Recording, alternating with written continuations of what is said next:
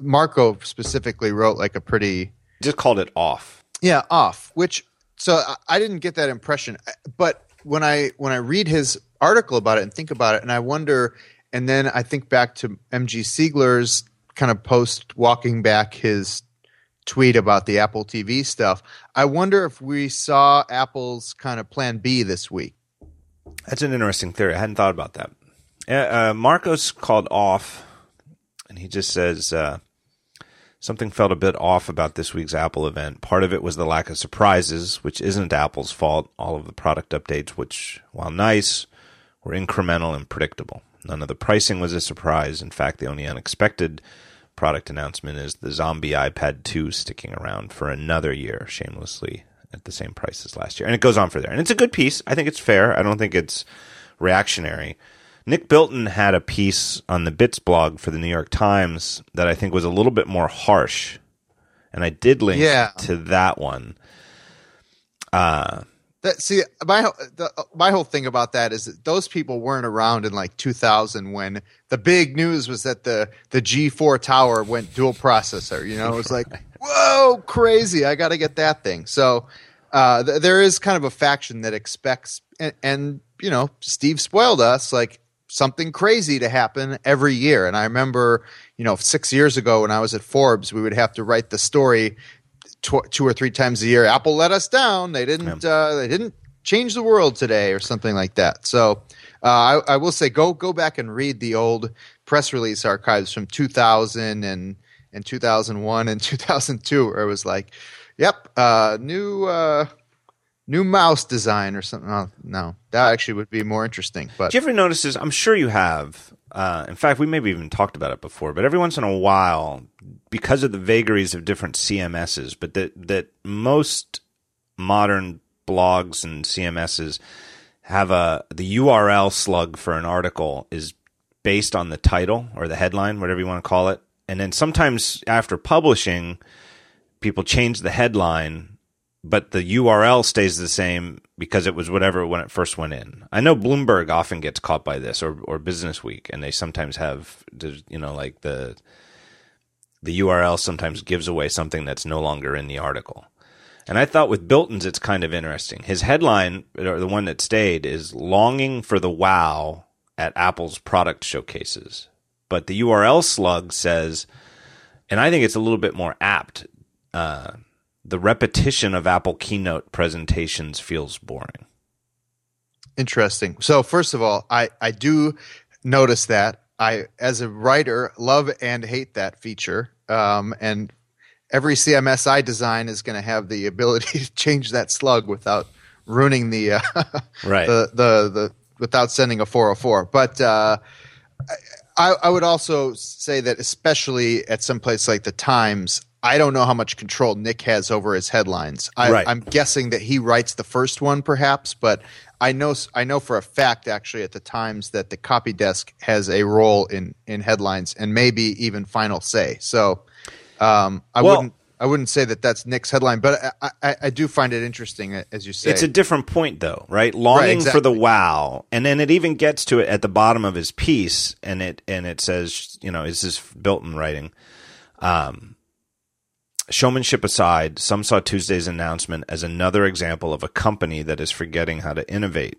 Apple has, quote, gone from building things consumers never ever dreamed they would need to falling short at giving them what they want, said Moshe Cohen, an assistant professor of finance and economics at Columbia Business School. The problem, he said, is Apple needs more visionaries. Now, to me, that's a big pile of horseshit. That la- that paragraph right there, and that is one sense of you know, uh, uh, the, like you said, like for years, perennially, going back all the way to you know 1999, 2000, um, that Apple keynotes have often quote disappointed people is this you know the lack of any kind of amazing new game changing world will never be the same hardware event after event after event. Whereas the other point to me is more subtle. The idea that the repetition of these presentations the way that there's a formula and a pacing and regardless of what's being announced or how it's being announced that it's you know it, it is for lack of a better word formulaic. And and if you just put the content aside, what it you know, and we can get to that later, but just that there's you know a sameness to Apple's product in, introductions. Yeah, that's really interesting. To the point where there's you know there, there's fan fiction, right? Like you, there's every time people uh, write on their blogs or wherever uh, in the, in the Verge uh, forums, like almost a script that they expect Tim Cook to read off of. Uh, so yeah, I do. I, that's interesting. I wonder if they'll switch that up. You know, you see, uh, they've added some some parts of it, like that that opening video that they've now shown.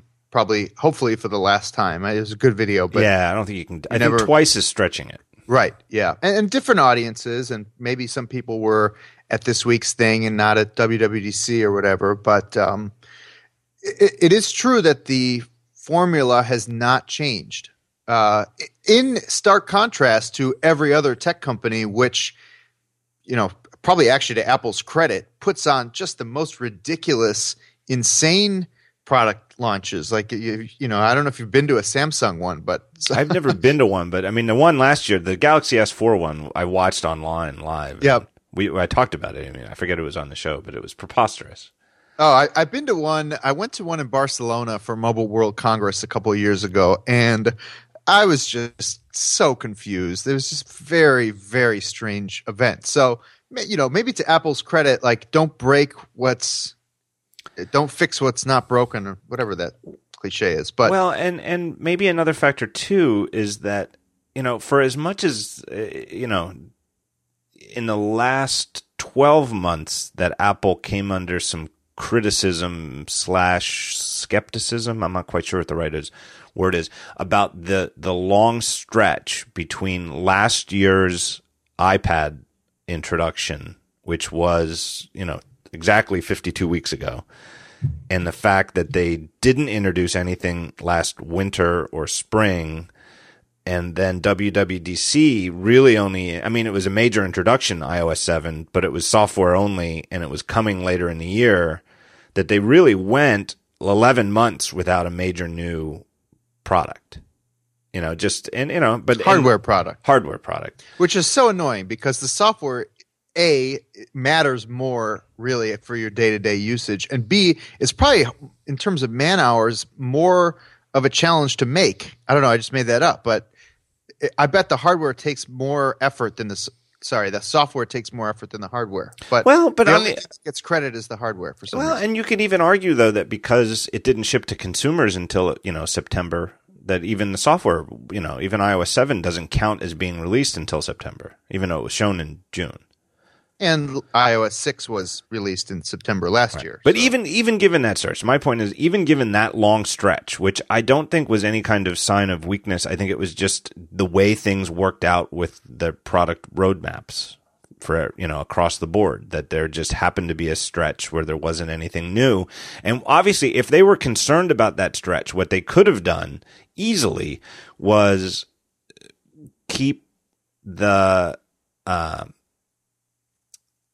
keep the iPad 4 until September or I mean February or whatever and have a rather disappointing introduction of that, you know, rather than release it just 6 months after the iPad 3.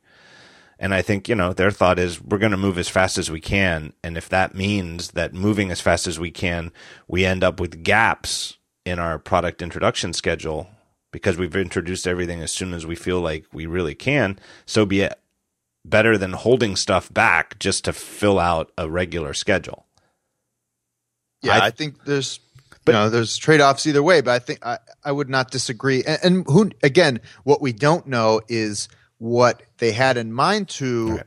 perhaps announce earlier this year or even right now, but didn't. Right. Uh, and that could be any range of things from this TV that people have been expecting for a long time and now seems to either just not exist or be very far in the future to you know the wearable stuff. Maybe they maybe they were working on it and and said no this is not ready. We need more we need more people. We need more ideas here. We need maybe there's something on the component side that they need better uh, and or more of or something like that. So what what we don't know is what you know is the, the unknown unknowns i guess. But uh, I, I, I, I just find it hard, and you know, we'll see. Like if if it's two years from now and we're doing this again and they're still just showing off kind of minor upgrades to existing product lines, then yeah, maybe there is something to question. But for now, I would say that it's still a little early on that. Yeah, I agree with that. And and as for the repetition, I, my I, I, keep trying to make it, and it's hard for me to articulate. But even given that year long gap in in events, if you look in the broader sense, longer term, you know, just ten years,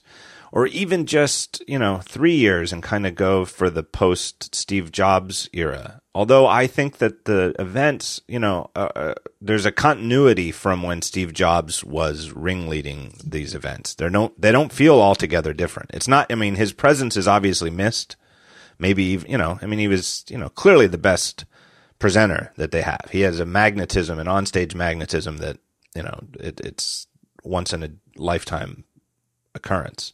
But it's still they still feel like the same events. And the thing that Apple has that none of its competitors do is in the long term they they have these events with a regularity that allows them to be repetitious. Did I just make up a word? Is repetitious a word? I think it is. It's a great word. It should not. be a word. Yeah. No, I agree. And and you know, it, it, could go both ways with it. You could you could mock it for being the same thing over and over, or you could applaud it for the, for actually having substance that they can fill into those blanks. Eh, you know, with and and not have to worry about brainstorming some crazy new format just for the sake of doing it. So, and and some things have changed. Uh, they they seem to have pulled back on the we brought a bunch of developers to Apple HQ for two weeks and let them loose on the new SDK. Here's a bunch of apps that they made. Like we haven't seen that in a while. Right. Uh, the they, events they, are a lot like their products; they evolve slowly. Right. right, and, and part of that I think is because probably they haven't had any crazy new features that they would want to show off with six different apps or something like that. Whereas in the past they did because everything was so new.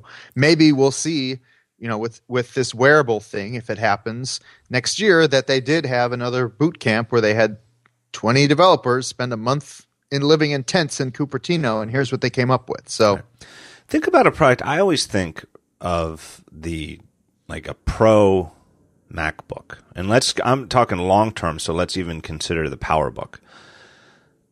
I'm not going to say it's unchanged, but there is a very clear lineage right from today's brand new 13 and 15 inch MacBook Pros, the ones that were just announced, you know, four days ago as we record, all the way back to the original titanium PowerBook G4, which I, I forget what year it came out, but I'm thinking, I think it was like 2001 or so, right? That it was titanium, not aluminum, but it was colored the same.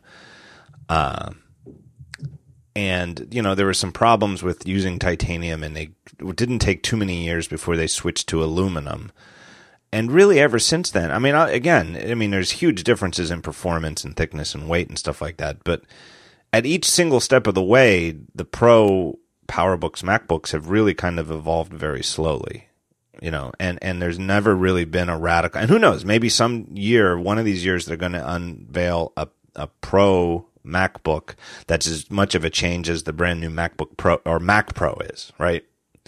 But they haven't done that yet. And I think mainly because they haven't seen the need. You know, and you don't really see people complaining about that. And I think the events are sort of the same way.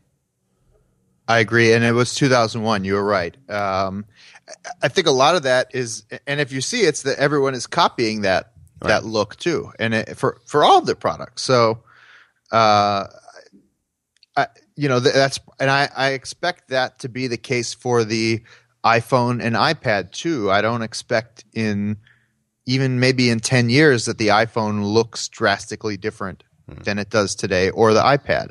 I'm sure they'll be thinner and probably i don't know what do you think of these curved phones? I'm i haven't i've never used one but it doesn't seem like that's a direction to pursue but i don't know. No and samsung who which came out with one even then said that it was uh, an like experimental and they're only releasing it in one market. I don't know if it was like South Korea or something, but that it was some kind of experiment. I mean, it, it was, uh, I don't have the link handy, but it was like a statement to The Verge or something where they really just wanted to put it in the consumer hands and see if these curved screens, you know, hold up in real world use which Yeah. seems like a very strange thing to admit. Like, like I guess they're trying to say, are they going to crack when you put them in your pocket or something like that because they're curved? And it just seems like that. That seems like a question you should have answered before it came to market. But I, I think it kind of speaks to Samsung's development. wasn't one of the process. Google Nexus phones curved though as well? Yeah, I thought so too. I wasn't sure why everybody was making a big deal out of that. I, although maybe it was curved the other way instead of Could be. side to side. It was curved the other way, but it, either way, I never really saw the point of it. Yeah, uh, I I do like your analogy. So you know, talk about the different iPad uh, models that we have you know available to us now. I, I do like your analogy to uh, whether you you know whether you're carrying it with a MacBook or just using it as your main computer. Or main, at least main portable computer. Main, yeah, exactly. Uh, I, I, I think it's interesting now that they do have kind of chip parity and and power parity that we will start to see which size people gravitate toward, uh, whether it is the smaller one or the bigger one. Yeah, I think so too. And I think, you know, and, and it's one of those things where Apple is I had I'd be surprised if they did, but I don't think they're ever going to break down publicly how those sales are falling. And you know, they'll they'll they'll say as they have how many iPads total they've sold in the quarter. And I, they'll give you, I guess they give us still average selling price, or that there's a way to work backwards to it, and then you can kind of make guesses from there. But it's you know a lot of guessing from the outside as to who's buying what. You kind of just have to eyeball it, I think, when you're out in public and see what which iPads you see people using. I wonder if there's a way for one of those uh, app SDK uh, analytics packages like Flurry to tell the the screen size. I think that there is. I'm almost I'm almost certain that there is that there's like an API that you can tell what the physical size of a screen is. You wouldn't be able to use resolution by itself. Right. And you no longer, I don't think, I mean, again, we haven't done a, te- nobody's done a teardown on these or run, you know, one of those, um, system utilities that reports the exact CPU speed, et cetera. I mean, who knows? Once some, you know, these things come out in public and people can run those things, who knows? Maybe the iPad Air is slightly faster than the iPad Mini. But it seems like since they're saying A7, I think it, I think it's the same A7 in both devices. And so, yeah, you wouldn't be able to use that either. Yeah, I did a little math and I found that the density of the iPad Air is less than the iPad Mini, which makes sense because the they're fitting a you know the the main difference seems to be just the size of the screen. So there's probably going to be a little more empty air in the in the air. I'm st- I'm going to stick Mini. I think I I, I want to go to an Apple store and, and try them both. Yeah. But for me, the Mini uh, for for where I use it makes the most sense still, which is mostly around. Uh, you know, I, I read in bed with it. I read. I, I travel, and I do carry a 13 inch MacBook Air with me, and I don't plan to stop doing that anytime soon. So the ha- having the Mini, I think, still makes the most sense. But I do want to try the Air out and Yeah. just see, you know, just how. But one thing that um, I don't think I've seen a lot of people talking about is that still attracts me to the Mini the most is the pixel density. Uh, that because they both have the same resolution, you know, we, we still have the effectively the i iPhone pixel density on the iPad Mini, which to close up, and I do use it close up, will look better than the iPad pixel density. Yes. Let's So pick I'm- that up there. I'm gonna I'm gonna hold off on that because I right, I could go forever. But let's do the sponsor break and then we'll come back and I'll I'll sort of say what I'm thinking about which one I want to buy because I'm only going to buy one for myself. And I'll, Me, I'll- me too. And I've uh, I'll just say this up front: it's way harder this year than last year. The decision. That's a good cliffhanger. Uh, let me tell you about our first sponsor, though. It's our old friends, good friends, MailRoute. Uh, last time I introduced MailRoute, I think Moltz was on, and we were talking about uh, prison liquor.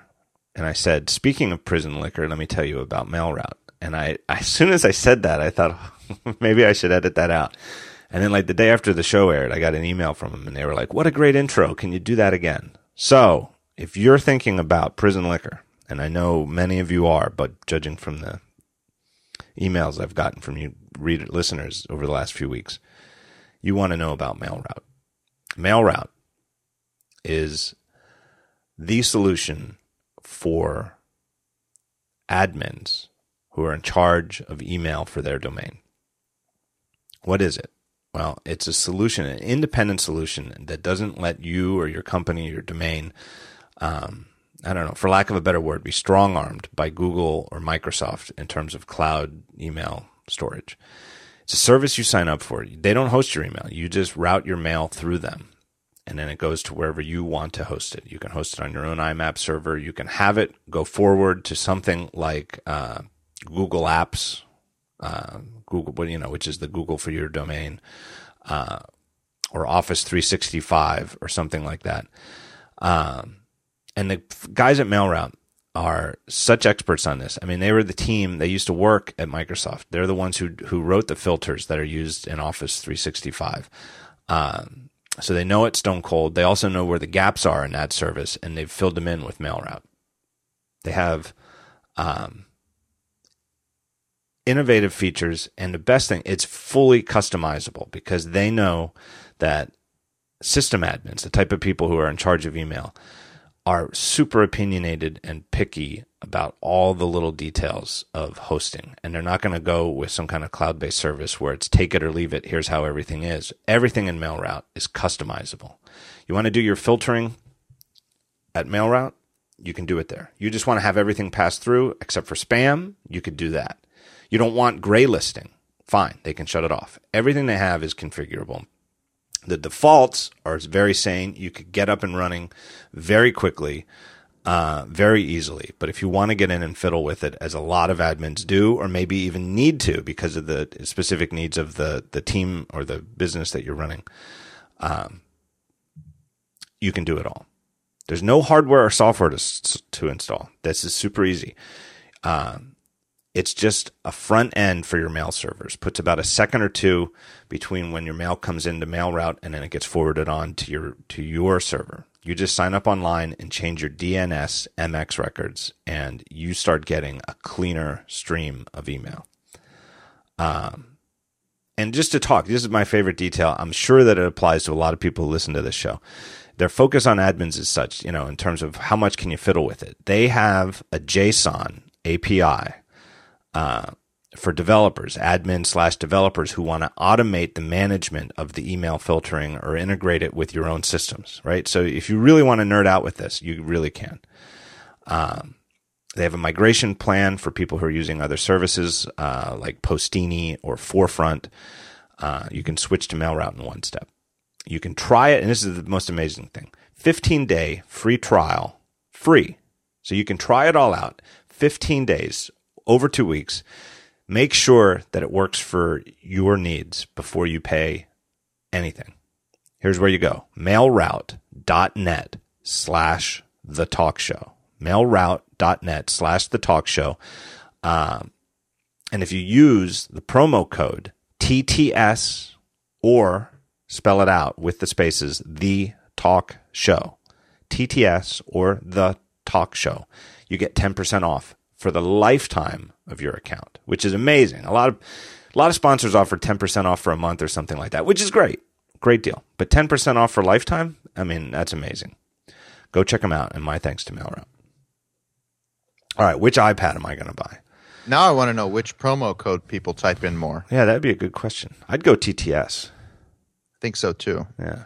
Uh, boy, I got to tell you, it's a really tough decision. As I wrote about in my thing, I mean, this is really, I mean, it's almost the the hardest thing or biggest section of my my write up of the event is, um, and I don't think it's to the detriment of either product, but I think that last year when the iPad Mini came out, it was a, a maybe not easy to choose between them, but obvious how to choose between them because they both had major trade offs the iPad 4, or if you just bought it six months before and didn't want to upgrade or whatever, the iPad 3, which more or less the same device, you know, lightning adapter and slightly better performance. But let's say the iPad 3 and 4 was same device versus the original iPad mini.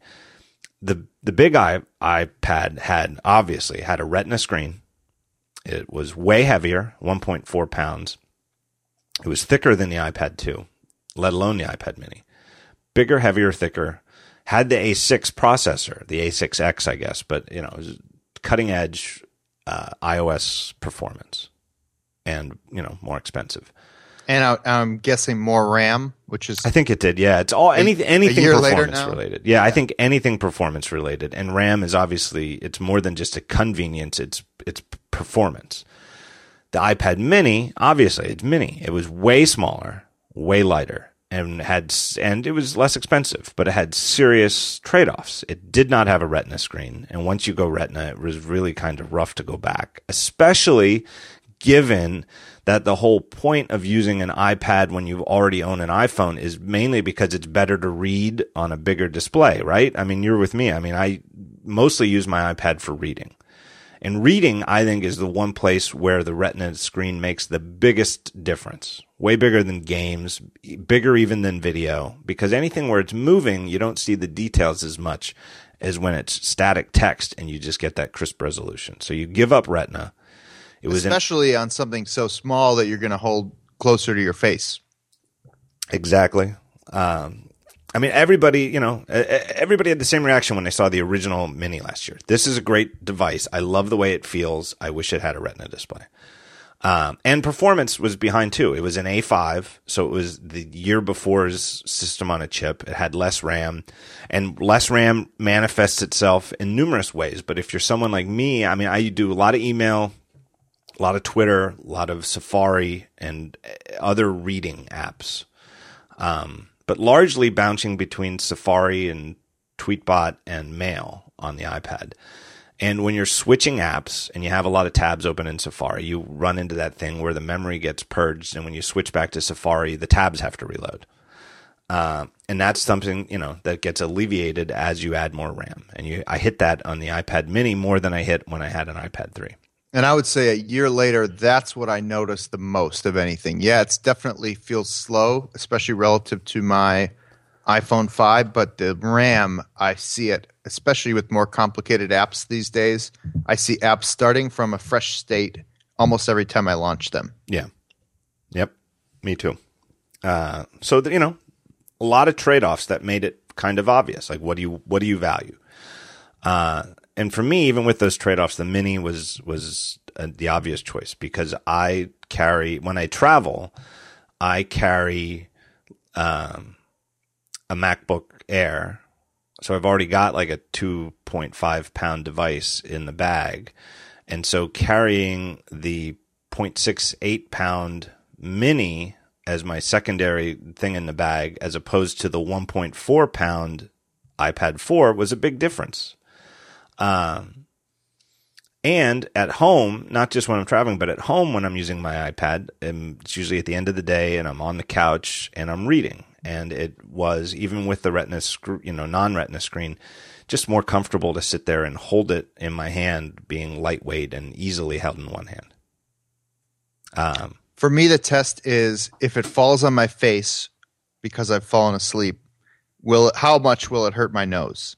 And the Retina, when I got that first Retina iPad three, that thing I was scared. I thought I was, I literally thought I broke my nose once. And the Mini, on the other hand, is you know just it, it'll bounce off and fall on the floor, and then it doesn't matter. But You know, it's a big it's a big test for me. I think that the big iPad 3 4, I think it got point point two pounds heavier than the iPad 2.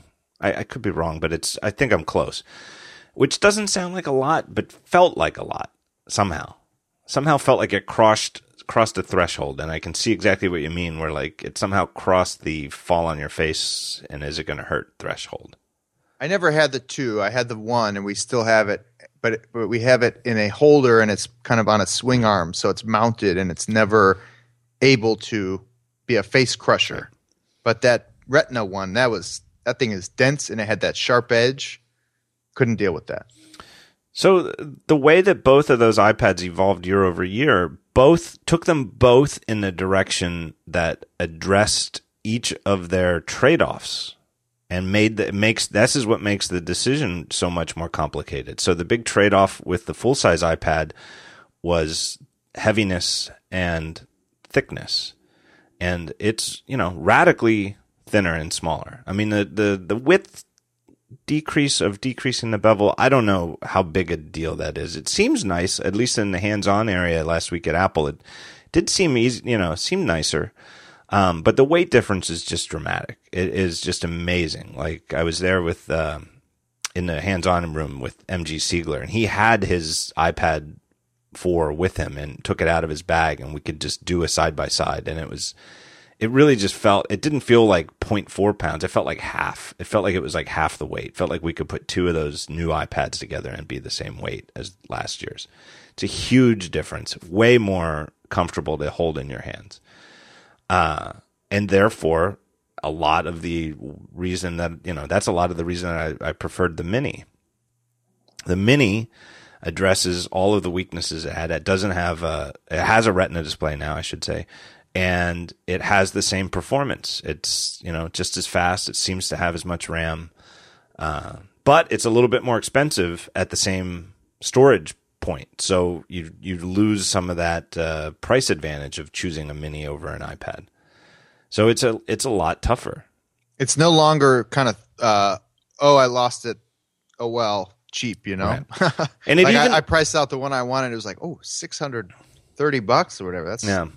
It not even joking around. it even got a little heavier. Nowhere near, nowhere near the difference that when the iPad 2 went to the 3 and they had to make it a lot heavier to power the Retina screen.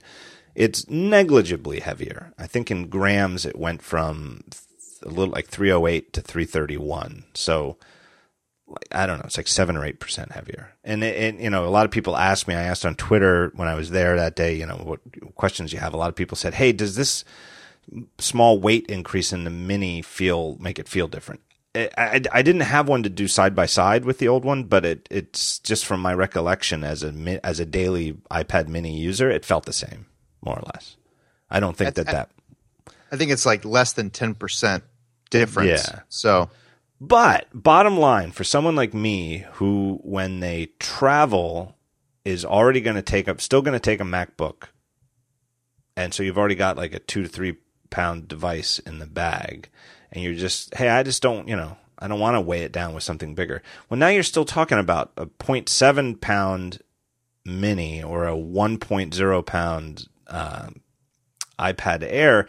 You're really only talking about three tenths of a pound extra. So it's not, you know, somebody who decides to carry their Air in addition to a MacBook isn't really taking on that much more weight as opposed to last year where the mini was more than half the weight or less than half the weight of the full size iPad. It's a big difference and I really do think it complicates it. I think I'm still going to choose the mini though. yeah, th- 0.3 pounds is one tenth of the weight of a MacBook Air 13 inch. So Yeah. So see, but see, but the, the fact that it's that little, we're getting in the weeds. It, it really is becoming harder to kind of just make this decision based on. Very, you know, it, it, they've become so close together, yeah. uh, which you know le- kind of leads you to wonder where's the where's the high end of that size going to be in a year or two? Do they Yeah. go bigger with that? I don't know. I guess, and, and you know, I wrote about this in my piece this week, but I think the best way to think about it is that last year, choosing between the iPad Mini and the iPad Air was sort of like choosing between a MacBook Air and a MacBook Pro, where there was a lot of trade offs, performance trade offs, screen resolution trade offs, bigger price differential. And this year, to me, it's more like choosing between the 11 inch Air and the 13 inch Air, where it's more or less the same, and you just kind of have to choose between which, you know, size you like better. And it's it's a lot more subtle of a difference to make, you know. Yeah, and I I wonder if it's uh, if if you're mostly reading the minis better if you're if you do any sort of create creative stuff that the bigger one. Yeah, I think people who type on their iPad, and I know there's a lot a lot of people who do. It's got to be better on the big one. Although I just saw a, a friend on Twitter said, you know, I type better on the mini, and I guess I think it's because he's a thumb typer rather than a touch typer, or maybe he has very tiny hands. I don't know, but you know, if you're putting if you're putting your iPad out in landscape and doing typing on the on-screen keyboard, the big one is you know effectively a full-size keyboard, and the mini is not. I can't touch type on it. I can only thumb type on it. But I don't do much right. That's why I carry a MacBook Air when I travel around, you know, when I'm out of the house and I travel somewhere. That's why I take a MacBook Air with me. Same here, and and beyond the fact that I do a lot of not just typing but design work that you just can't do on an iPad yet. Right. Uh, were you surprised at all that they didn't? You know, and I, I made some stupid joke about this on Twitter before the event, but were you surprised that they didn't do some sort of keyboard cover now that they're so gung ho about accessories and increasing margins that way? No, I guess I'm not surprised. Although I I thought, and I'm not one. I've often said repeatedly on this show that I don't really read much into the design or or slogan of the event invitations. But the fact that this one said we have a lot to, we still have a lot to cover, made me think, oh, maybe they've got something specifically cover related to talk Right. about. But the covers are, you know, there's And really did you see the much- Verge like went back through all the old invites and kind of said, okay, these ones kind of have subtle hints at the the stuff, and these ones don't. Anyway, No, I didn't see that. oh yeah, it was pretty pretty good. Uh, they they had a bunch of them. So Yeah, this one, interesting. this one clearly had nothing to do with the no hint. No. It really just meant we have a lot of little things to cover. yeah, basically. Um, I, I, would be inter- I would probably buy. I haven't actually tried that uh, Surface keyboard cover, but I also don't think that really says much about what Apple could do if they put their mind to it. So yeah, I, I don't know. Uh, you know, I do think it's intriguing. I, I also think though, and I know for me personally, and this just is largely about the places where I use, um, my MacBook Air while I'm traveling. Yes, sometimes I am at a hotel desk and a tablet on a hardware keyboard cover would do just as well. But when I'm on an airplane, I don't put the my Air on a on the tray usually. I usually literally use it as a laptop. I have it on my lap. And it, that's, you know, everybody always says even with the Surface, you can't really type on your lap. Uh, and I use it to take notes at conferences sometimes, you know, like at WWDC or something like that. And again, there, there you have no tray. You have to use it on your lap. And so, you know, a, a tablet hooked up to a keyboard wouldn't work for me. Yeah, what I kind of want, and maybe with the uh, low power Bluetooth, this will become more possible, would be to use the iPhone as the iPad keyboard. Because I'm actually still better at typing, although I've gotten worse at typing on my iPhone. But and, uh, autocorrect seems to have gotten worse too. But I don't, I don't know about that. But uh, it seems to be going further back in your typing and and changing things to be wrong words. But Yeah, Uh, I've seen that too. Just the other day, uh, I was I was posting from the airplane, and I was using uh, my iPad, and I wrote I wanted to say it's just icing on the cake, and it it changed it to justifying the cake, but it only made the change after I must have typed icing. And I know there was a space in there, and I just I did obviously didn't notice the change happen, but it's like I wasn't even thinking about it because it was you know like two words later. It was annoying because it was also one of those things because I was on the plane, I didn't catch it for a couple minutes. Yeah, I don't know. I don't know what's up with that. Hopefully they'll fix that. But anyway, I, I would love to use my iPhone as an iPad keyboard. Yeah. I don't know what. Maybe I should just.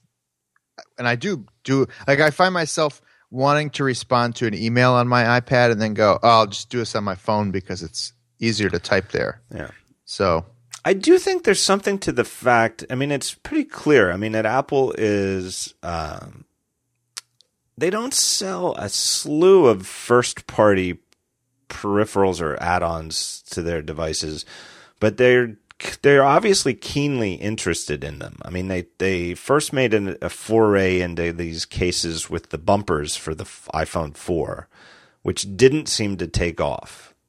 You know, it doesn't seem like the uh, Apple branded bumpers were particularly popular with the iPhone 4 and 4S. I never saw that many of them in the wild. And I think in well, they also gave away a bunch of free ones. yeah, too. and even giving away the free ones, I didn't see that many. no, I got one and put it on and then said, eh, never mind. Yeah. Uh, my thought with that, and and it's not even I don't even think it's particularly insightful because I think that they I think they spelled it out when they introduced them at the event, which was okay, we've noticed that a lot of you are using cases with your iPhone, but we've designed the whole iPhone, including the back, to be beautiful. So here, all right, you want something that protects the thing a little bit and you know raises over the glass so you can set it down and not put the glass on a on a surface. Use this instead and you know at least you can still you know most of the iphone is still exposed. And i think people's reaction to that was no no no i want to cover up everything. You know i you know. And so the new cases this year's cases for the for the 5s and the the 5c you know are more like the cases that everybody's been selling for for years and years where it wraps the whole device and they did that for the iPad as well, where they Right. have. Well, I guess if you look at the iPhone and iPad, they both were launched with more types of accessories than they have today. Yeah. Like the iPhone, remember the Bluetooth earpiece that Apple made? And then with the iPad, they had that weird keyboard dock Yeah. type thing. And, Yeah. and I think through usage, they said, eh, these things aren't really worth pursuing. But oh, there is this market for uh, specific cases that we didn't have at launch. Let's do those. you know what? You know what's funny is that that that weird keyboard dock that launched with the original 2010 iPad, which I guess in hindsight was sort of a sign of their not quite knowing what everybody was going to want to do with iPads yet. You know, it was you know I mean it was almost explicit in the presentation. Look, you know, we know it's this is great for some things. We don't know what everything's going to be. But that that still made me think going into this week with that we have lots to cover that maybe they would do a keyboard cover because they've had it wouldn't be out of the blue it wouldn't be unprecedented that they would do an iPad specific keyboard.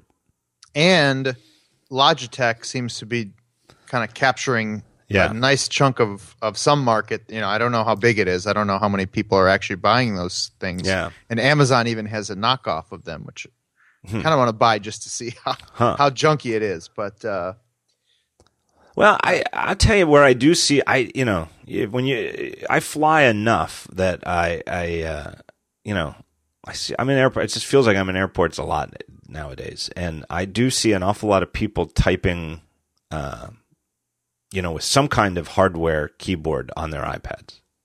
A lot. some of them are hilarious. They they have like eight different. They have to fold them out like six different ways. It's like why don't you just get a uh, one of those big ass Dell Inspirons and and do that? You know, I, I don't know. It's it, it's almost negates the fact that, that that the iPad is so small and portable. But yeah, a little bit. But on the other hand, I still do see, you know, and, and we were talking about this at the event, the hands-on event, uh, and I, I tried to write about it this week too. But that, you know, if you want to be somebody who only travels with one device, you know, when you're traveling, just one computer in your bag, um, a new iPad Air plus a third-party keyboard is still going to be like half the weight of even an 11 inch MacBook Air. Because an 11 inch MacBook Air is like 2.4 pounds.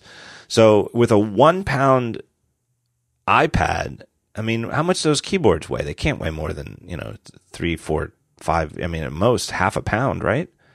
So you're still coming in at like half the weight of an 11 inch Air, which a lot, you know, which is, you know, one of the smallest laptops out there. I'm looking it up. Uh, yeah, I, I agree, and and almost kind of makes you wonder why they haven't uh, used some of this technology to make the MacBook Air thinner. If it could, it could just be battery. I don't know. Yeah, I don't know. I well, I think then you get into the whole realm of you know the desktop class nature of the A7, and you know, does this presage a future MacBook Air that's running on a uh, you know A8 or A9, and you know announce it? You know, might be the sort of thing that they'd have like like the Intel Switch that they would have to announce th- two three months ahead of time at WWDC to get developers to re- Mac developers to recompile apps as fat binaries with ARM and Intel versions of the Mac, and then start selling the thing in September or something like that. Um, but I, cer- I I don't know. I don't think that's likely, but I think it is definitely possible. in terms and in in term why why would they do that? I think to get an Air that weighs more like one point something pounds than two point something pounds. Totally, and that'd be crazy. All right, so I'm looking at the ultra thin keyboard cover for iPad. Which Okay. seems to be the thin one, the light one, and that's still Is that the Logitech? And that's Logitech. Correct. Yeah. Right, which is the- hundred bucks. It's there's they, they they have like three or four different kinds. One of them looks just like the Apple uh, Bluetooth keyboard. One of them is the one that I see a lot with eight different flaps where people have to. It's like a trapper keeper. But this is the very simple one that's a cover, the ultra thin keyboard cover for iPad, not for Mini, and it comes in four colors and weighs 0.8 pounds. Huh. So, So, that's more than I would have thought. But it's 0.78. But All right. Well, then you're still talking about 1.78 pounds, and you're a half pound under even the 11 inch Air. So not as much as I would have thought, but it's still still lighter. It's getting there. Yeah. Right. I mean, a half pound is a half pound. I wonder if it's going to come down to uh, stock levels. I wonder if people are going to see that the Mini is delayed three months, so they got to buy an Air. Yeah, it'll be interesting to see. I'm interesting from an operational standpoint, and I think the fact that the uh, did- they announced they announced a ship date for the Air, the iPad Air, and it's what was it, ten days after the event, I think. It's next Friday. So right, so that's like nine or or no, it's more than ten days. It's uh, no ten days, ten days after the event.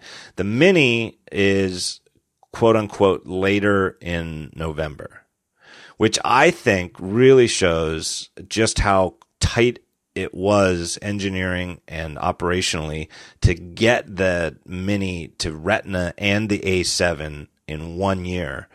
Um, because that's literally the latest that they could ship and still have any hope of meeting holiday demand. Right? I mean, you can't ship a holiday product in December. Hopefully, it'll be out later in November. I'm thinking will mean it'll be at least available for sale in some quantities by uh, what is it called Black Friday, the day after Thanksgiving. Because if it's not, then a lot of people are just going to buy the one that is available. The you know Right. they won't even have to make a decision. So here's another interesting thing. I don't know if this is the first time. I suppose I could look, but the, the of the iPad Air, the Wi-Fi and cellular models will be available the same day this time.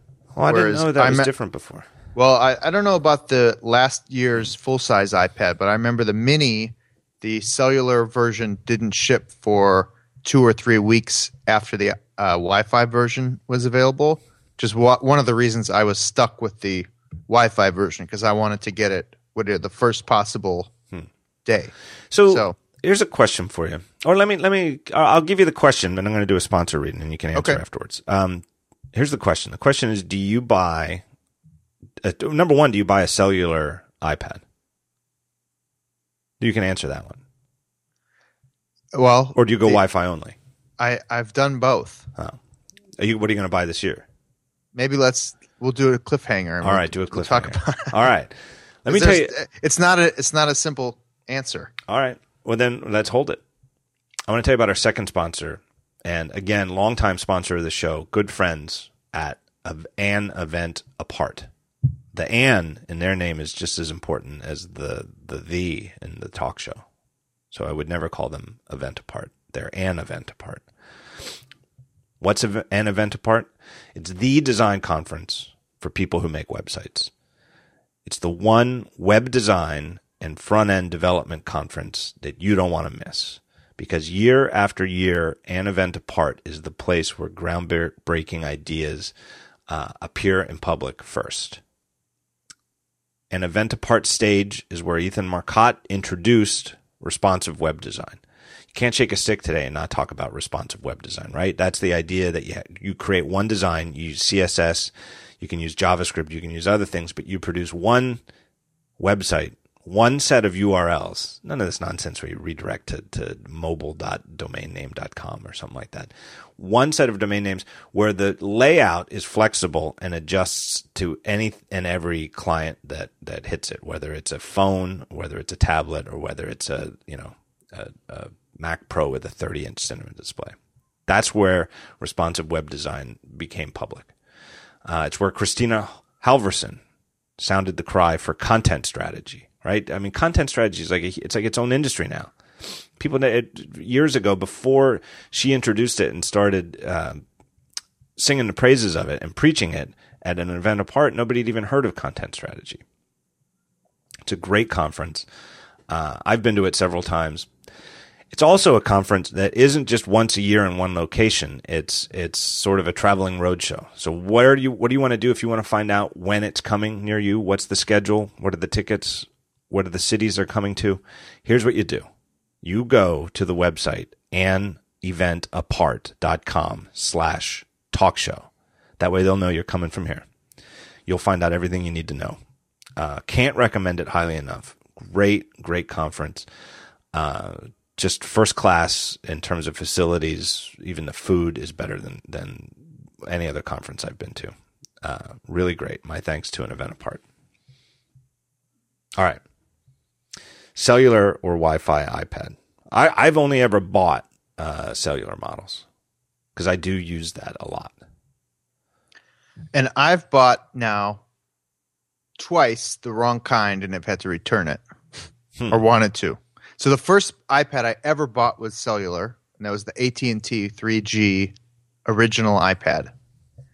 And I was very excited about streaming the Cubs games at the gym over over 3G because back then you had unlimited data, so I could, you know, pull down as many as much as I wanted to. I could stream video without being concerned about that, and it didn't work because the network sucked so bad that Hmm. You know, the, the video just didn't didn't stream where I was. So uh, after that point, I was like, all right, I'm not getting another. I'm not getting another 3G iPad. This is stupid. And and then iOS whatever five or something turned on tethering. So I, even then, I was even more against the idea of having a cellular iPad. And then I bought an iPad with Retina three, iPad three with Wi-Fi, and that was the first LTE. Was that the first yeah. LTE Apple product? Period. I think so. Yeah. Yeah.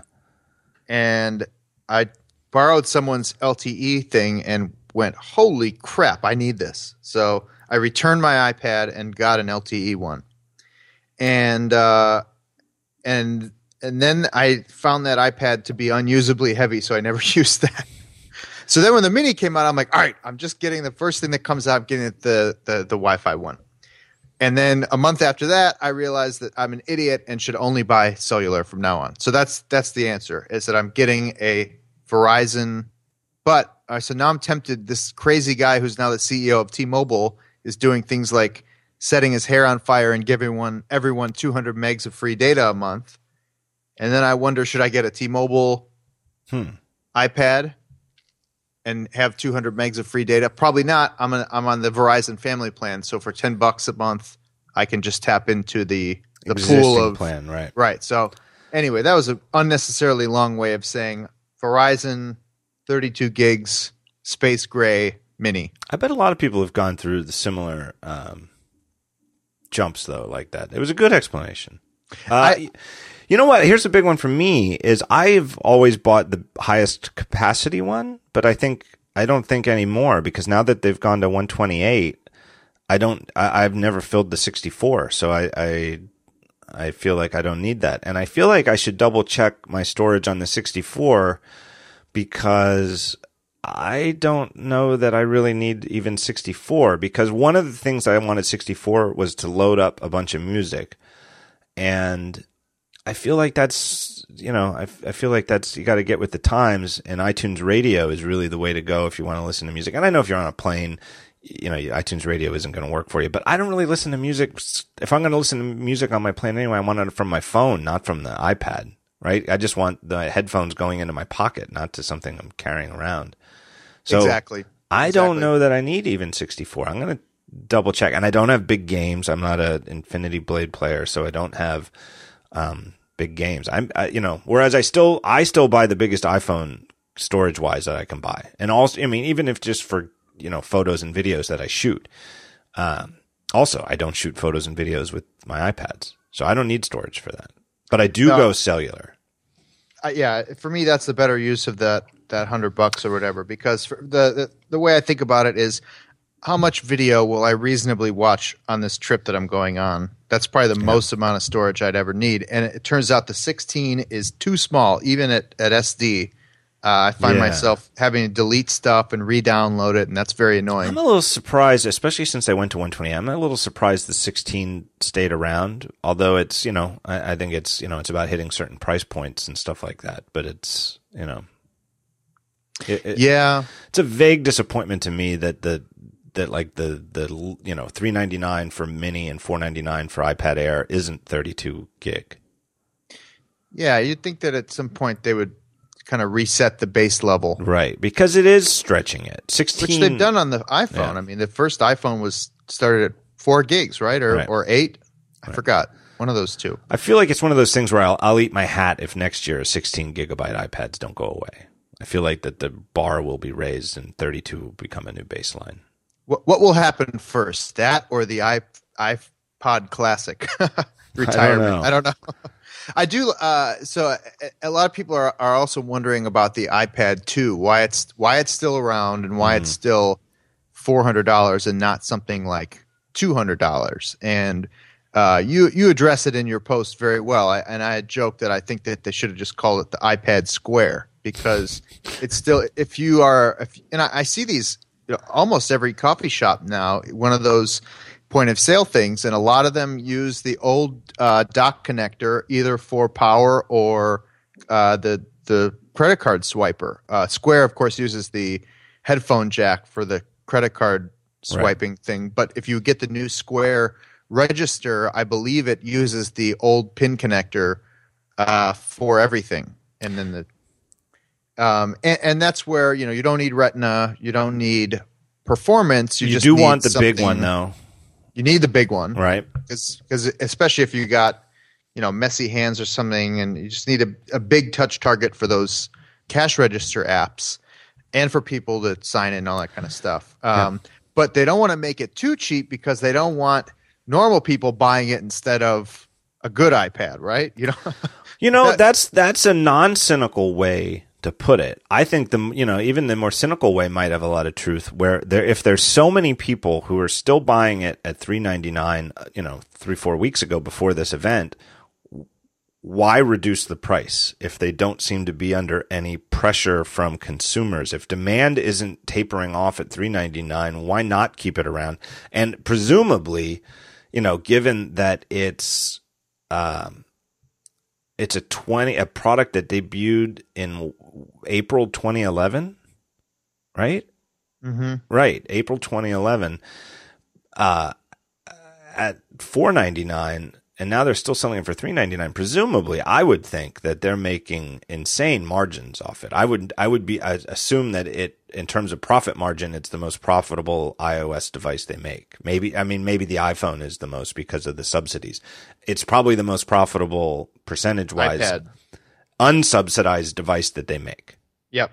I would i would agree with that. And the you know it's also important to consider the relative cost. You know i i was asking someone about this a while ago, and they said that the cost savings between one of those iPad point of sales and a cash register is still hundreds or even you know a thousand dollars or something like that. So, you know, we're we're worrying about a hundred bucks here and there, but the reality is that they're still saving you know maybe a hundred percent or even more of the all-in cost. So I, I've not it doesn't really matter that much. I was talking to somebody else about Square uh, and I think in particular, you know, it, it, ties into, you know, using the iPad as the device that drives the reader.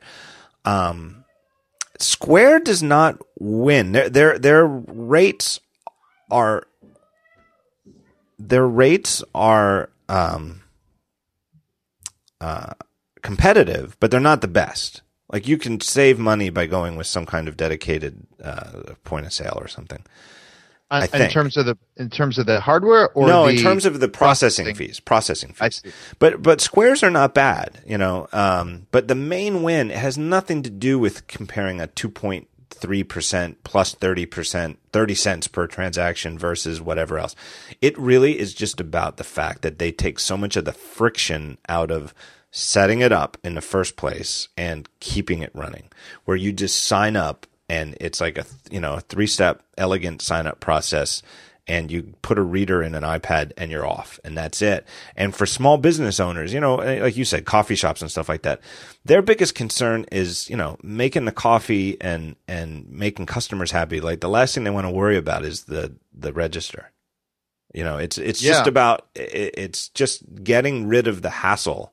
It just eliminates so much hassle from getting it up and running and maybe it's you know it's it's just one of those things where maybe you know financially you'd be better off biting the bullet and spending 3 days setting up something more complicated because you're going to use it for the next 5 years but nobody ever wants to spend those 3 days doing that they just want to spend an hour setting up square and be done with it Totally. Yep. the other group, uh, the other group I know for a fact, because just talking to people at Apple, big, big buyers of the iPad 2 are schools. And I think it's, you know, meaning K 12. Because I think when you're talking about college, you know, it, it, colleges don't buy the iPads for students. It's students come with their own. We're talking about like K 12 schools. And you would think, I would think that the even last year's iPad Mini, which was a lower price starting point at 329, would be great, especially for the elementary school kids. But from what I've been told, schools want full size iPads and they want the cheapest one they can possibly get. And so the iPad 2, I, I, you know, I've been told it still sells really, really well to K 12. And so thus it stays. And if you're buying a thousand units, that's a hundred thousand bucks you're saving. That's not nothing. All right. No. Um, all right, I lied. Apparently, Square Stand is available to support the Lightning connector. So you don't need the It wasn't original. You're not nuts though. The, it, when it when it first debuted, it wasn't. right. Yeah. But you'd be not. they- I mean, honestly, though, I mean, you know, I'm I'm as picky as the next guy. But if if you know, if Dan, if you and I open a coffee shop, I'd I'd make sure we, you know, I'd, I'd put an iPad two in the register, Yeah. right? Why spend an extra hundred bucks? Yeah. It really is just a touchscreen, and like you said, it's still cheaper than a dedicated register. But you know, doesn't even make any sense. Yeah, it's interesting that Apple has upgraded all their the Apple Store iPad displays to Retina, at least the ones I've seen. But I guess they probably have a lot of kind of dinged up uh, Yeah. ones that they can't sell or something like that. I don't Yeah, know, or refurb, you know, returns or something like that. Yeah. Good use of those. Uh, let me take this break right here and just tell you about our third sponsor. Another one, old friend of the show, longtime sponsor, our good friends at Squarespace. Now, you know Squarespace because if you've listened to the show before, I'll bet you've heard about them. But think about it. What are they? They're the all in one platform that makes it fast and easy to create your own professional website or online portfolio.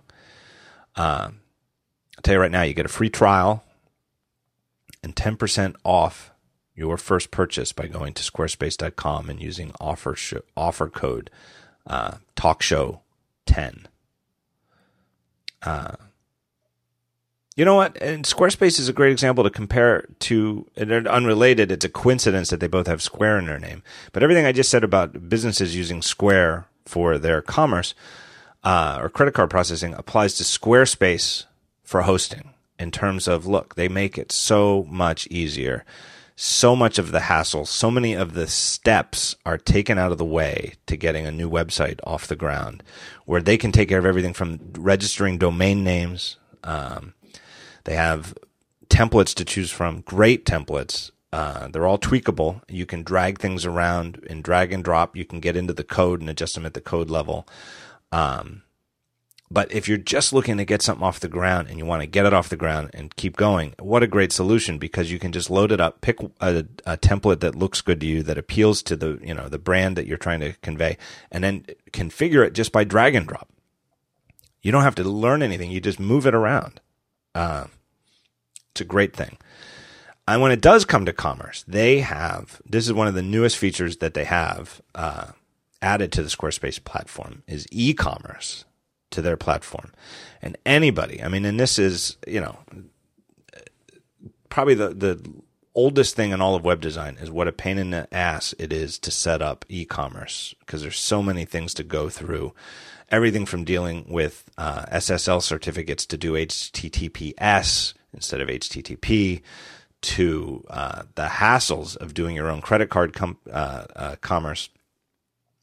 Squarespace has teamed up with Stripe, which is a great uh, mobile or e-commerce credit card processor processor to make e-commerce easier than anything else I've ever seen before. You can set up your own store and start taking orders, and everything is built in. Everything from uh, shipping labels to uh, inventory management, it's all right there, built into Squarespace. So if you're thinking about setting up a store or adding a store to sell anything, t-shirts or tickets or whatever it is that you might need to sell from your company, your service, your website, Squarespace makes it insanely easy. They have great support, 24 hours, seven days a week. The whole team is based in New York City, um, available to chat 24 7, which is amazing. Uh, they're a design focused company. They really do value the way things look, the way things feel. So check them out. If you have any need to set up your own website, uh, go to squarespace.com slash talkshow10 and uh, they'll know you came from the show. So speaking of web design, I'm curious what you think about Apple's new kind of paradigm of of web pages, where they're doing that thing that a lot of I see a lot of startups do it too, where you're almost flipping through a PowerPoint when you load the web page. But you go down, or no? I guess some of them go side it's, to side. It's not a yeah. You go down. It's not a smooth scroll though. It's almost like you're flipping through slides, and it's not on every page, but on right. a lot of their. Do you like that? I kind of don't like it. Uh, everything looks great. Like the the five C page is very colorful. Looks awesome. Yeah. I'm not crazy about the flipping through. Yeah, I'm looking at the slides. air page now. Yeah, and you kind of click a button. Yeah, no, it's exactly what it is. You do go down, and it is yeah that's a good way to put it that it is sort of a like a keynote deck and there's like a little little dots on the side that tell you which one you're on uh, i can see why they do it because it certainly makes it more skimmable but it makes it harder to go deep so i don't know i guess i'm a little non-plus or maybe i'm misusing non-plus there uh, ambivalent. what it does is kind of lets one piece of the story own the screen, but it doesn't. It it's not a very smooth scrolling thing. Yeah, I wonder like how you, much. You, you only. I wonder how much of it is about what they're like. You know, using it on iOS devices. Oh yeah, could be. And some of these, I mean, the stuff they're doing with motion graphics and I, I always love reading like the technology behind some of those, where it's like some crazy JPEG that's being rendered in a very weird way. Right. They're making videos out of images and all kinds of stuff. It's kind of cool. Yeah, I hadn't really looked at this before. As I sit here flipping through the iPad Air page, it, it is kind of neat the way that each transition, it, it, it, the iPad Air itself is part of the animation and never leaves the screen. It just keeps moving around and different stuff keeps coming by it.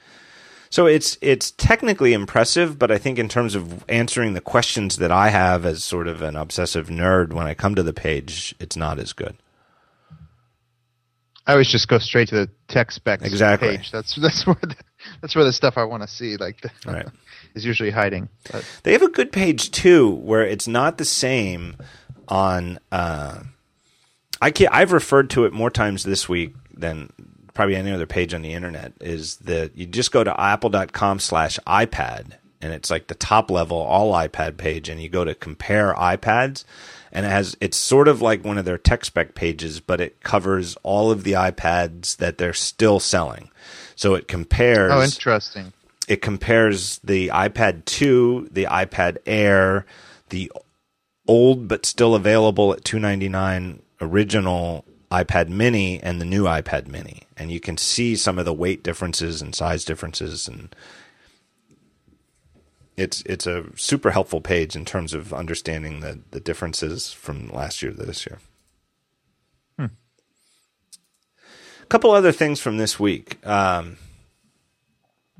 I guess one of the other big, well, I don't know how big it is, but there's a lot of, you know, iWork got updated this week, and it's, you know, the the big news is that they've achieved parity across three platforms: Mac, iOS, and let's call it four platforms really: Mac, iPhone, iPad, and the iCloud for the iWork for iCloud web apps, and that they all use the same document format now. Uh, which all sounds pretty cool. There was a pretty good demo. I don't know how true to life it is, uh, you know, on stage of two people editing the same document at the same time. Uh, that that demo, by the way, you know what? That's it was kind of corny, right? It was. I. That's what I was going. I wonder if Steve would have approved this demo, like Eddy Cue, weird glamour photos and that kind of stuff. I don't right. know. Well, but, I don't know uh, though. You know, it's hard to say. Maybe. Yeah, I don't know. Because you know, was, the, Steve was obviously there when they had approved Phil Schiller jumping off a ten foot ladder while holding an iBook. So that's true. Yeah, maybe he would have loved it. I don't know. Yeah. Um, but the fallout of this is that the way they've achieved document and feature parity across these platforms was not by raising the web app and iOS app document and feature abilities to match those of the Mac, but rather by using I effectively I think the iOS engines of these apps as the baseline for all of them, including the Mac, which means that on the Mac your users of all three apps are losing a lot of features. Whether everybody used them or not, you know, we can argue about, but obviously some people used everything. And so pages and numbers users, it seems like pages users in particular are up in arms if they were, you know, reliant on a lot of the advanced layout and typography features that used to be available in pages. I uh, I've never really used pages, but I use numbers, you know, every day as uh, the, all the charts I've ever done for SplatF are in numbers, right. and uh, so when I started reading tweets, you know, people saying, "Oh my God, they butchered all these apps," I I freaked out because I'd already updated them, and I popped open my probably my most complex spreadsheet and charts thing, and it seems like I'm going to be okay. Like some of the features I used, like custom colors and that sort of thing, uh, were were hidden a little, um, but it looks like everything that I used in numbers is still there maybe a little harder to find. I, I haven't gotten too far into the weeds yet, but yeah. I'd, I'd love to hear what Horace uh, has to, Horace Dediu has to say because yeah. he's also a, big, a, numbers guy, yeah. and he does stuff that you know that I don't even know how to do in numbers. So I'd love to hear how he looks at that because it, it really is. It, people, I get an email. By far, the most popular, most common email I get is, "Hey man, how do you make your charts?" and you know people are maybe expecting a complicated answer and i just say no it's numbers it's it's like shockingly powerful and very simple and it makes really good looking charts and uh, it, it, seems like the the stuff that i use it for is still possible and in fact one of the bugs that was driving me nuts has been fixed uh, a lot of people hate pie charts. I kind of hate pie charts too, but they had a weird thing where you could not take out the drop shadow in a pie chart. Just hmm. on text, it was permanently like there was, you you could maybe go into the, uh, the I don't know, I don't even know how you would do it, but now you can finally get rid of the drop shadow and pie charts, so that makes me happy. But I, I, I should probably just not use pie charts. But uh, so far, so good for numbers. I don't know about pages. I sympathize with the users who whose pet feature. Not, I don't want to. It seems like almost like I'm put. You know, I'm, I'm minimizing it, whose you know features that they relied upon if they're gone. I sympathize. I you know it's you know I've been there sometimes in the past with various apps where you know a major update you know takes something away or changes something that you relied upon. Um, but I I do wonder how many times how many times does it have to happen where Apple has a major update to something and takes out a lot and you know before people get it in their heads that before you ever rely on anything from apple assume that in the future it might get reduced in functionality to be increased in simplicity. Right? If they did it to Final Cut Pro, which was a true pro app, you know, let alone like they did the same thing with iMovie back in 2008. Um, you know, it's happened numerous times over the years, and every time people act like it it came out of the blue, and then people are surprised. I mean, I can see being disappointed, and I can see, you know, filing, you know, requests with Apple. These are the features I really hope you bring back first. I mean, that's utterly reasonable, but I think to be surprised by it is a little naive. Yeah, and that although in the case of Final Cut Pro, that was a new app, and the old app, you know, still lives on your Right. computer. You would have to manually. Well, don't they still have uh, some people? I I've been so busy working on my write up of this week's event that I still haven't updated my Mac to the iWork apps. But somebody told me that they keep the old ones around. I mean, like they're in like a folder or something. Oh, cool. I didn't know. I didn't know that. I mean, so you know, if you're listening to the show and you've been worried about upgrading, double check before you just go and hit update and software update. But uh, or maybe you know make your own zip archives of the old ones just in case. But uh, I've been told that they keep them around. Okay, I still have them on my iMac, so I can Yeah. do that if I need to. But You know, uh, okay, that's good to know. Yeah, I, and I mean to answer your your broader question, I guess you know it's hard to tell people don't become dependent on Apple's right? productivity tools because that's the whole point they exist, right? Is so that you would d- depend on them. So uh, I don't know. It's it's tricky. Right. And I don't think Uh, I, I think people who are accusing Apple of not being aware, like I mean, like Apple Script, and there's one that I, you know, I, I use Apple Script way more, you know, certainly more than 99.99 percent of Mac users. I mean, so I definitely understand the pain. I, I don't happen to have any scripts that drive the iWork apps, but you know, I, I could certainly imagine it, uh, and I sympathize with that. But I also see exactly how that did not rise to the level of feature that Apple, you know, got into these initial event, you know, initial versions of them. I mean, and I think that the thing not to think about, or the thing that's wrong, is to think that that that the the managers and the even the engineers on the iWork team are somehow like unaware that anybody was using Apple Script or that there would be anybody who'd be disappointed by taking out. I mean, they know it better than anybody, but you have to have priorities.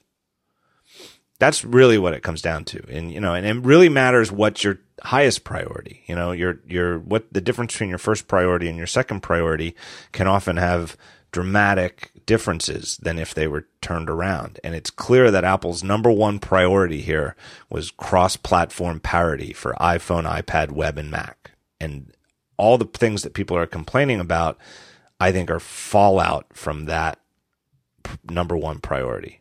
And and the thing that I also think they're not getting enough credit for is I don't to my knowledge there's not a single other office suite, not Microsoft's, not Google's, certainly not, you know, like OpenOffice that can say it's feature compatible, document compatible on phone, tablet, web app and desktop.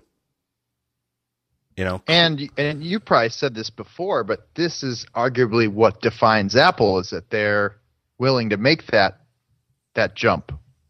You know, can you imagine Microsoft stripping out half the features in Word and have Right. you know having the having the stones to stick with it? Right. It would be Uh, impossible because they've spent so long.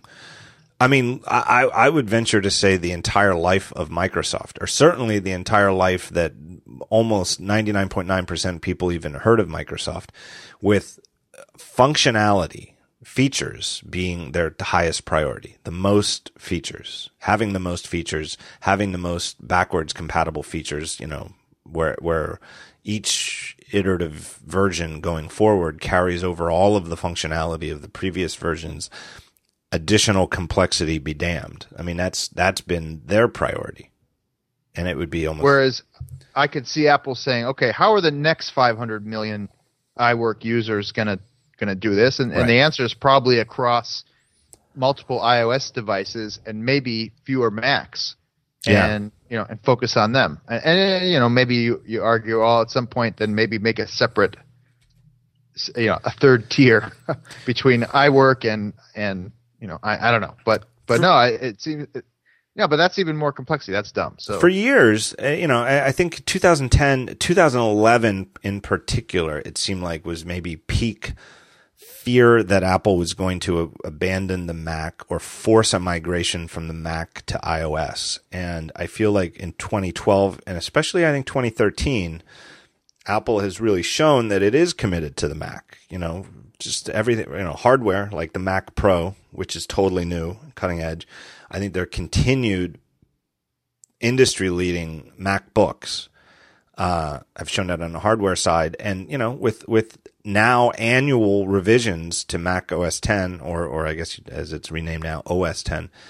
You know, they're committed to it, and I think it's alleviated those fears that they were going to abandon the Mac or just you know just force everybody to use iOS. But I do think there's, I mean, nobody can deny it that iOS trumps Mac OS. I mean, and iOS devices trump Macs for Apple. They're bigger financially and they have more users, and so you and they're growing. Whereas the Mac has has eh, eh, in almost all likelihood peaked forever in right. terms of sales. And I wrote right. and I wrote about this I think nine months ago, and we'll see again. I mean, I, I don't think we're going to see Mac growth ever again. Right. But it's totally fair to be disappointed as a Mac user in the new iWork apps. Absolutely. But it's I think it's foolish to be surprised, especially since that that that number one priority, achieving plat- parity, is for the benefit of the iOS devices, for the iPhone and iOS. Yeah. Yeah, and, and again, I, I mean, I, I don't know exactly what what's not working for some people, and I certainly feel for them. But so far, I haven't. You know, in my selfish point of view, everything still works. So yeah, all good there. We'll see if it works for Dan Frommer. Yep, good enough. Ship it. Right. Well, that, that feels like a show. I had a couple other things to talk about, but I feel like why don't why don't we call it a wrap? What do you okay. think? Yeah, it works for me. I, I, I mean, what, what, can, what can, Tell me what they were. Yeah, I'll tell you what was on the list, and we'll, we'll see if we go in overtime. We go in overtime, maybe. I, I had two other things. I had uh, the banner ads Google's been starting to tinker with in search results, and uh, the BBM for iPhone and Android. Uh, I, I think the ads thing is interesting because we could also mention the Instagram ads and the oh kind of yeah yeah yeah. They just they just showed them for the first time today, right? Yeah. yeah. All right. Well, let's talk about that a little. Sure. What do you make of the, the, the big banner ads that they're tinkering with in search results? Looks like the easiest way to get one is to search for flights. And it's like if you search for Southwest flights, you get a big Southwest ad. And I think Virgin America has one now too. And we're talking about Google. Google, Google search. search. Yeah. Uh, I, I don't hate them. Now, p- part of this is uh, is my natural bias. I grew up in a advertising household. My dad owned a very small ad agency, so we would actually have to watch the commercials on TV and not and not leave the room or, or hit the mute button or something like that. Uh, I, I don't mind them. I think that if if you're Southwest Airlines and people search Southwest Airlines, they're looking for you. So own, you know, might as well own that page. Uh, and if it costs you a little bit to add a, a photo of your plane I'm okay with that. Most of the time, I'm not going to see that page anyway because Google is going to autocomplete or even take you straight to the URL in Chrome. So, you know, and it, I, I, think I have a reputation as sort of being knee jerk anti Google. And I'll tell you, I'm with you. I, I actually, I actually don't have a problem. I don't think it's a, I, I think it's curious because they sort of, uh, you know, not even sort of explicitly came out and said years ago that they would never have banner ads in search results. Uh, it was a Marissa back in the Marissa Mayer era when she was. Uh, but they would of, also never never make a phone either, right? Things right. change, right. and and it, it, in my ten list of complaints against internet advertising right now, that's not even close to being on that ten list. Right. You know, if anything, what drives me crazy are the pop up ads I'm seeing again. I feel like it's 1998 and there's an X10 uh, wireless camera ad popping in my face or something like that. That that bothers me. But Google if Google can make money from from Spirit Airlines or whatever because they want to put their logo on the search results page for Spirit Airlines that I never see anyway, go for it. Have fun. And isn't to me there's almost a sort of eh, integrity to the fact that if something you type a search query and hit return and results come in and if something is a sponsored result it, it there's almost an integrity to making it look more like an ad rather than Yeah. you know some of the games that they've played over the years. And they've always and again you know i think i think coming from me it, you know it, saying that you know google search has always been a product that and i know that they've played some games with favoring their own products and services over competitors and you can get into competitive arguments about that. But in general it's it's you know it's one of the great triumphs of the modern world. I mean it's it's you know it, it's the foundation upon which the entire Google empire is based, and deservedly so. It's one of the most amazing things in the world. And if you could take a time traveler from, you know, any period, 25 years ago, 50 years ago, 100 years ago, Google search is one of the things you would show them about the modern world. That you do this thing and you type on this keyboard and you get, you know, you can ask anything and get answers. It's amazing. Uh, I think that some of the things they've done in the past to show that indicate that a result is sponsored have been subtle enough that you could argue that that lacks integrity but just putting a gentle shading you know a little yellow or a pink or something like that and a, a small gray light gray type that says sponsored post or sponsored result very very quietly is almost worse than making a big graphical banner ad because there it says you know those things look like ads. It's like hey that's an ad. And it's one ad and it's not gratuitous and hopefully it is like you said it's what you were looking for. So I, I kind of feel like it's not worth criticism. It's it's an interesting direction now Right, and you know, and and it's easy to say, "Aha, you're doing the thing you said you'd never do," but that happens all the time. Companies change; they have to, and I guess that the thing for me that's most important is that integrity. If it's the if it's the advertiser I'm expecting, go for it. Whatever. If it's if it's uh, deep deep discount air airsearch.net, you know, buying up the Southwest Airlines page and tricking me into clicking and going somewhere else, maybe that's a bigger problem. But it seems that they're not doing that. And it's also- not at this stage. it's also worth putting into context what no banner ads meant let's say in 2005 because 2005 8 years ago that's a long time and google was still a very young company i don't forget when their ipo was uh, but it wasn't that long before that and you know even pre-ipo it, it, the the the pre-google world was still in recent memory. And pre Google, what did banner ads on search engines mean? Well, it was like those, remember the Punch the Monkey? Oh yeah, I mean, it was, tree loot, right, it was garbage. all that stuff. Uh, it was real garbage. And whereas, you know, this is not. I don't, I don't feel like this is a a devaluation of, of Google search. I do think it's an interesting angle to wonder what's driving them to do this though. Is it just, a, is it a pursuit of more profit? Or is it the fact that, that desktop search is either stagnant or in decline and they need to get more out of each search to maintain the, the, the levels that they've had before? That's an interesting question to me is what does this mean? You know, what's driving them to do this? Yes, and is it also the need to make more money off of desktop users because mobile users aren't making as much money? per search, Uh, but yet, right. yet, but yet, more and more searches are going mobile, and I can't and help. going through tools like Siri, which don't even kind of start from the Google homepage. Right. Maybe not Siri because you know who uses Siri, but stuff like that where search is a feature in an app and not a destination necessarily. Right. Uh, and I think it it's dovetails interestingly with the new Instagram ads, which they just showed off this week, and I believe TechCrunch had kind of a gallery of them. And again, I don't hate them. I mean, I follow a bunch of companies already on Instagram. I think they're some of the best people I follow. Uh, to me, a, a, a nice photo of camping or something from an outdoor gear brand is actually often nicer to look at than someone's kid. So Right. Or the I, I follow a bunch of brands already, and if they, as long as the ads kind of follow the theory of Instagram, which is that it's people shooting pictures with their phones and not stupid stock photos and pre-produced junky ads, then I think that's great. You know, I I'm very happy for the service that I spend a lot of time using to make money somehow. And if and if they can get brands like there was a GE one that had a cool picture of an airplane engine, like if they can get GE posting that and get paid for that, that sounds great as long as it's not some garbage, you know, some almost these are like better than a lot of TV ads, which Yeah. is still where all the money is, but you know, you watch TV ads and you're like, these are insultingly stupid.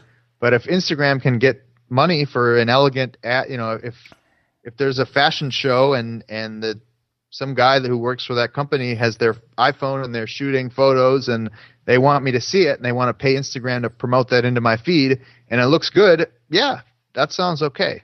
Even it's very rare that you're watching TV and the commercial is better than what it is the show that you're watching. Sometimes you see a great commercial and it is. It elevates, you know, the art it's it's, you know, a little 30 second dose of cinema and it's it you actually enjoy it, but it's rare. Whereas, you know, I feel like you said, you know, these Instagram ads seem like they're they're actual instances of what it is that Instagram is. A cool photo. My only concern with them, my one and only concern is that the examples I've seen so far, it seems like they allow way too much text under the image. I feel like you should the, the rules should be tightened up and they should really just be a very tight amount of text and, you know, some kind give them a URL where you can learn more. Which you can't do right now. And that's an interesting thing. I wonder if they will allow advertisers to be the first ones to put clickable URLs in their text. Because right now there's no way. Like if you look Right. at some some brands like do contests on Instagram and they're like, go to our profile and click our profile URL Yeah. to, to do that. And that's awkward. You know, I, Yeah. as a person who has a you know a company who I would possibly buy Instagram ads someday, I'd much rather be able to put a URL in. I uh, understand than why not. they don't allow clickable URLs because it would kind of it, it would allow people to do spam or something, you know, and, and Yes. people posting. But I could see them doing it, and only I, I, it would be reasonable for me. I would see it as reasonable if only advertisers got to put clickable, you tappable URLs, I should say, uh, Yeah. in their thing. But then to reduce the text because the the cool pictures fit right into your Instagram feed. The big chunks of text don't. It's the text that sticks out as you scroll rather than the, the images. Yeah, NPR has been doing this thing where they're doing some contest or something, and they have like four paragraphs of text, and I think I unfollowed them for Yeah. it Uh, the New Yorker, but- the New Yorker has a cool Instagram feed, and they they hire different photographers to take over it for like a week at a time. And you know, sometimes they'll go to an event, or they're you know they're they're working alongside a reporter doing a story somewhere. Um, and they, I don't know why, but the, and it just seems so completely un New Yorkery. But they often put like twenty or thirty hashtags, and it just makes it look Yeah. It just looks awful. But they're great photographers. They are seriously like world class photographers. And you know, when they're shooting with the when they're posting with pictures taken from the iPhone, I'm like, I, I you know, I've really got to up my game because I cannot blame the tool. This guy did great photos, but the big chunks of ugly hashtags really do always make my finger hover over unfollow. I've never understood that. I think that has to come from some app because someone really manually going in and and tapping in like Insta Good, Insta Yeah. Morning, like all these just ridiculous dumb hashtags every time. I don't I think that I think it might come from some app, but I don't know. Uh, I agree. And if you look at a lot of the ad samples again in that TechCrunch article, there are a lot of hashtags, and I don't. Uh, I don't get it, and I never tap hashtags. And I guess that's something because you can tap a hashtag and it puts something tappable in the ad. But I would, if there was an option in Instagram to just strip hashtags out, I would do it because I never tap them, and it would only clean up my my stream. uh, you know, I use them kind of jokingly sometimes. Yeah, that's different, Spamming right. other people's comments, Right. but uh, what what what kind of bums me out is that Instagram. Like, I respect their desire to keep the product as simple as possible. Like, you know, that's that's how I hope to develop my app too. But there are some things that are missing still that kind of bug me, like the the inability to search uh, for pictures of a location. Um, you know, seeing uh, the the location field in in someone's Instagram and then tapping that location, like a national park or a store or something, there's often really, really great collections of photos in there, but there's no way to kind of seek those out. You can't Right. search. You have can to find one. Usernames. Yeah. Yeah. Hmm. And like one of my friends was in uh, Portofino, Italy, once, and posted some picture from the beach. And if you tap that that location, it's all like Russians on yachts in, in bikinis. It's really funny. It's like, but there's no way to go back to that. You gotta Right.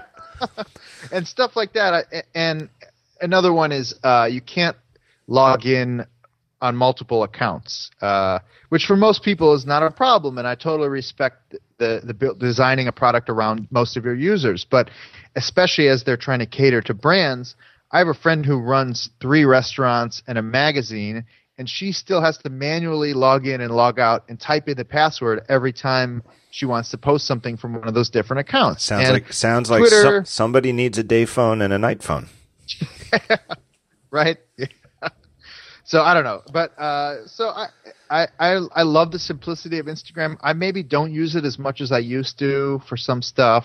Uh, it really bugs me that they that they don't post the pictures to the Twitter stream anymore, especially as Twitter starts testing things like putting the pictures in line. Yeah.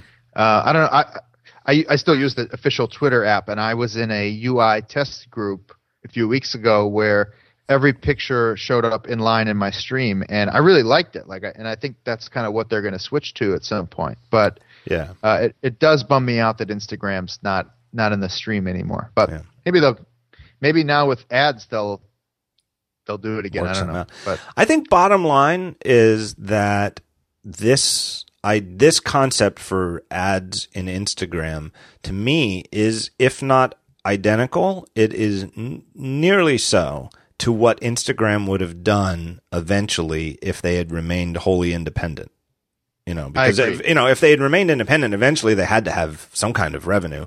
I think this would have been it. So I don't think it is. It, it to me uh, allays some of the fears that I've had at least and a lot of others from when Facebook bought them that they were going to get a lot more Facebooky and you know go that route, for revenue and I to me this is I wouldn't be surprised if this has been in the plans since before they were acquired. I mean it doesn't seem, you know, it, it really doesn't seem even to date it really doesn't seem like Instagram has changed in any way even now with this proposed advertising um in a Facebookian fashion to put it, it, any they way. almost feel more still like at, like they belong with Twitter more than with Facebook. Oh. but maybe that's good for Facebook. Yeah, and I think it's exactly why they bought them. And I think you Yeah. know, I, I think the bottom line of why did they buy Instagram was that the Zuckerberg regretted, and there were those you know a couple of stories in the last couple of weeks, like Nick Bilton's excerpt from his book and uh, the Great New Yorker profile of of Jack Dorsey. Um, you know, I don't even think it was a surprise though, but more more details than were known before that you know that Zuckerberg did seriously consider buying Twitter years ago, didn't work out, and it only got bigger. And I feel like you know, I feel like it made him all the more determined when he you know saw that Instagram was was very Twitter like uh, to not let that pass. And Yeah, I do think totally. so. Absolutely think that Instagram remains a lot more like Twitter than than than it is like Facebook. And I, you know, I would say it's. I, I'm still impressed with how many people are posting to it. Like, I don't know if the people who posted a lot in the early days that I followed are, are posting as much, but you know, every time I fire up Instagram, and I don't even follow that many people, especially on the weekends, there's new stuff to look at, and it's I- still mostly pretty good. I'm always surprised by how many people I see out in the real world Instagramming. I Oh, yeah. like sporting events. Uh, you know, like over the summer when I went to some baseball games and uh, went to Disney World and stuff like that. And and I, you know, it's such a distinctive UI. You know, and the, the blue and the big camera button at the bottom, where it's you know you don't have to be like a eavesdropper. You could just you know just eyeball somebody's screen, and you you know it, it, there when you're taking the photo, you're holding it out in front. It's really easy to see. You know, but I could see people, I still do, I see it all the time, people taking pictures with their phone who are clearly taking it in Instagram. It's got real, you know, it's definitely got real normal person traction. and has completely ruined all uh, expectations from VCs for how how an app should grow. But that's a different topic. Yeah, it was pretty. It was, it Yeah. was pretty amazing. Uh, cool. all right, good show, Dan Frommer. Th- Give me a URL. Where uh, send them to? Where, should we send them to City Notes? Send them to our brand new, very proud uh, Twitter account, which is City Notes. We finally got it. oh, after, uh, nice. yeah. So just go to twitter yeah. dot twitter.com slash City Notes. City Notes. Oh. Follow us there. We got some cool new stuff coming uh, later this year, and which we're very excited about. And you can kind of follow us there and get it when it's new. Did you hear me typing right there on my loud clicky clack keyboard? That's me going there. Here I am right now, clicking follow. Boom. Followed right now. Yeah, it's it's a very low volume stream uh, for now. I mean, it's never going to be very high volume, but uh, good stuff coming. All right. Thanks, Dan. Thank Great you. show.